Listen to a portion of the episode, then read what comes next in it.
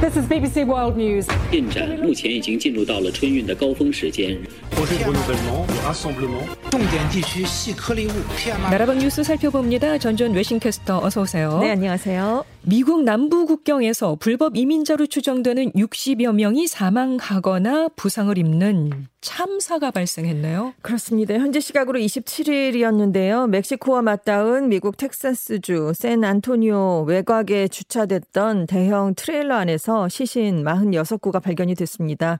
미성년자 4명을 포함한 16명이 구조돼서 인근 병원으로 이송이 됐는데요. 이후에 4명이 더 사망했습니다. 그래서 사망자가 10명 선으로 지금 늘어났습니다. 이들은 멕시코 국경을 넘어서 미국으로 넘어온 불법 이민자로 추정이 되고 있는데요. 현재까지 확인된 사망자의 국적은 멕시코가 22명이고요. 과테말라 7명, 온드라스가 2명인 것으로 알려졌습니다. 구체적인 사인은 아직 밝혀지지 않았는데요. 그런데 이날 이 지역 기온이 섭씨 40도에 달할 만큼 더웠거든요. 그래서 뜨겁게 달궈진 트레일러 안에서 질식사를 한 것으로 지금 추정이 되고 있습니다. 샌 안토니오 소방서장은 시신들이 뜨거웠다. 차량에는 물의 흔적이 없었고 에어컨도 보이지 않았다라고 말을 했습니다.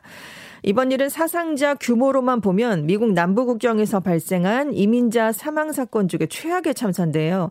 앞서 샌 안토니오에서는 2017년에도 냉방 장치가 고장난 트레일러에 갇혀 있던 10명이 질식과 뇌 손상으로 사망한 채 발견이 된 적이 있고요. 2003년 5월에도 텍사스 빅토리아 인근에 있던 트레일러에서 중남미 밀입국자 100여 명 중에 19명이 질식으로 숨진 적도 있습니다. 2001년 9.11 테러 뒤에 미국 국경 경비가 강화되면서 밀입국자들이 트레일러에 몸을 숨겨서 이동하는 경우가 많아졌습니다. 그래서 브로커들에게 수천 달러씩을 주고 트레일러를 꽉 채워 이동을 하고 있는데 그동안 열기와 산소 부족 등으로 이렇게 계속 목숨을 내맡긴 채 먼 길에 나서기 때문에 비슷한 참사가 지금 계속해서 반복되고 있습니다. 그리고 콜롬비아에서는 죄수들이 탈옥 시도를 했나 봐요. 그렇습니다. 콜롬비아의 한 교도소에서 죄수들의 폭 동으로 화재가 발생했습니다. 지금까지 최소 49명이 숨졌는데요.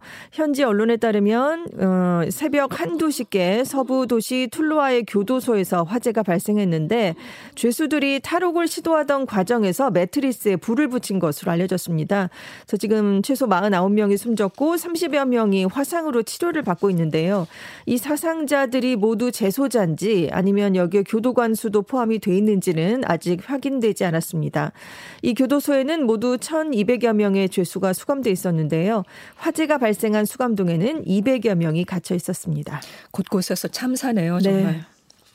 튀르키예, 우리가 터키로 익숙한 튀르키예가 북대서양조약기구 나토 정상회담을 앞두고 스웨덴과 핀란드의 이 나토 가입을 적극 지지하기로 입장을 바꿨습니까? 그렇습니다. 스톨텐베르크 나토 사무총장이 28일에 튀르키예, 핀란드, 스웨덴이 튀르키예 측 관심사를 다루는 양해각서에 서명했다라고 발표를 했습니다. 앞서 핀란드와 스웨덴은 러시아의 우크라이나 침공 이후에 오랜 군사 비동맹 입장을 뒤집고 나토 가입을 신청했는데요. 튀르키예가 분리 독립 세력인 쿠르드 노동당 즉 PKK 지지 등을 이유로 이들 두 국가의 나토 가입에 그동안 반대를 해왔습니다. 그렇죠. 그렇습니다. 이 튀르키예는 왜냐하면 그 PKK를 테러 단체로 규정을 하고 있거든요. 그런데 이 양해각서에는 대테러를 비롯해서 무기 수출 등의 내용이 담긴 것으로 알려져 있습니다. 이렇게 튀르키예가 입장을 바꾸면서 스웨덴과 핀란드는 나토에 가입할 확률이 높아졌는데요. 일단 나토가 새 회원국을 받으려면 기존 회원국이 만장일치로 동의를 해야 됩니다. 30일까지 진행되는 나토 정상회에서 이 문제가 좀 본격적으로 다뤄질 것으로 전망됩니다. 네. 이란과 아르헨티나가 중국, 러시아가 주도하는 신흥국 경제협력체인 브릭스에 가입 신청서를 제출했습니다. 이 세계 경제 패권을 놓고 미국, 유럽 주도의 서방 선진국들과 또 중국, 러시아가 이끌고 있는 신흥국 간에 이 경쟁이 격화되고 있는 모습이에요. 그렇습니다. 이란과 아르헨티나의 이번 결정은 중국과 러시아 등 브릭스 회원국들로부터 여러 가지 경제 지원을 받아내는 한편 또 서방 국가들과의 외교 협상력도 끌어올리려는 시도로 해석이 되고 있는데요. 지금 아르헨티나는 태양광 풍력 발전소 대단지 조성 같은 에너지 전환을 추진하고 있습니다. 그런데 외환 보유고가 부족하고요. 국가 부채가 많아서 작업이 좀 지연되고 있었거든요. 이런 상황을 돌파하기 위해서 통해서 브릭스에 가입하고 싶다는 뜻을 거듭해서 밝혀왔습니다. 또 이란은 이란 핵합의 복원 협상 재개를 발표한 시점에 이 브릭스 가입 신청서를 냈는데요.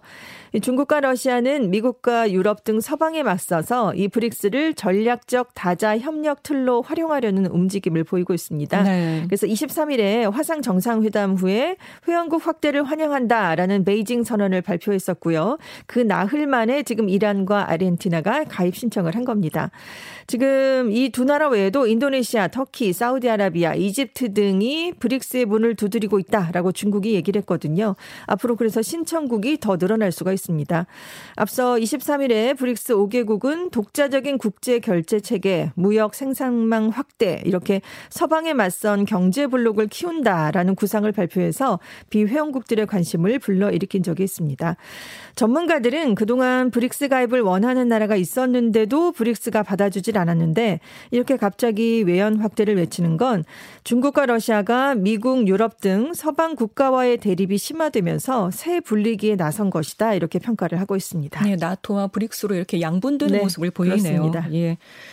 주요 7개국 G7 정상회의가 사흘간의 일정을 마치고 폐막했습니다. G7 정상들은 러시아산 원유에 대한 가격 상한제 추진 등 추가 제재를 발표하면서 러시아에 대한 압박을 강화하기로 했다고요. 그렇습니다. 공동 성명에서 G7 정상들이 우크라이나에 대해 무기한적인 재정적, 인도주의적, 군사적, 외교적 지원을 약속하면서 러시아산 원유에 대한 가격 상한제 도입을 추진하기로 했다라고 밝혔습니다. 앞으로 제3국 또 민간과 협의를 해서 러시아산 원유 가격 상한제 도입을 위해서 필요한 모든 조처를 검토하기로 했는데요. 이렇게 가격 상한제를 통해서 러시아가 에너지 가격 급등으로 인한 이익을 보지 못하게 하고요. 에너지 시장의 긴장을 완화하는 데 기여하는 게 목표입니다. 그리고 기후 변화나 환경 목표를 하향 조정하지 않으면서 러시아 에너지에 대한 의존도 단계적으로 끝내기로 했고요. 러시아의 2위 수출 자원인 금 수입 금지 추진에도 합의를 했는데요. 러시아의 2020년 2010년 기준 금 수출액이 우리 돈으로 24조 6천억 원 정도가 됩니다. 그래서 네. 전 세계 금 수출의 5%를 차지하고 있습니다. 이외에도 중국이 러시아가 우크라이나에서 즉각 조건 없이 병력을 철수하도록 촉구해야 한다라면서 중국에 대한 압박 강도도 높였고요. 중국의 남중국해에서의 해양 영토 확장 시도 또 티벳과 신장, 홍콩의 인권 상황에도 깊은 우려를 나타냈습니다. 네, 여기까지 듣겠습니다. 지금까지 외신캐스터 전주원 씨 고맙습니다. 네, 감사합니다.